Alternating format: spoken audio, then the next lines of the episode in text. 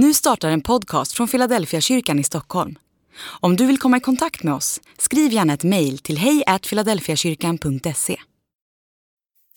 Dag 309 Ormen från urtiden. Och han, den stora draken, ormen från urtiden, han som kallas djävul och Satan, han som förför hela världen, han störtades ner på jorden och hans änglar störtades ner med honom.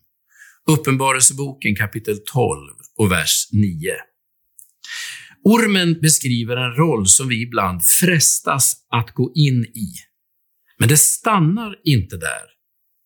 Det som är så destruktivt med ormrollen är att den öppnar för en mörk andlig verklighet. I Uppenbarelseboken beskrivs djävulen som ormen från urtiden. Den som går in i ormrollen löper risken att bli ombud för Guds och mänsklighetens svurne fiende, Satan själv. Det betyder inte att man blir besatt eller demonisk, men man blir en mycket destruktiv kraft. Man börjar utöva ett inflytande som har sina rötter hos den onde själv.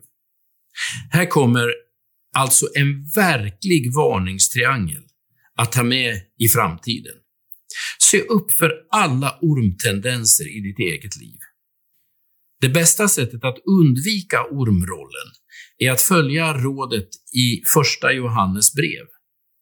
Men om vi vandrar i ljuset, liksom han är i ljuset, då har vi gemenskap med varandra och blodet från Jesus, hans son, renar oss från all synd. Lev i ljuset.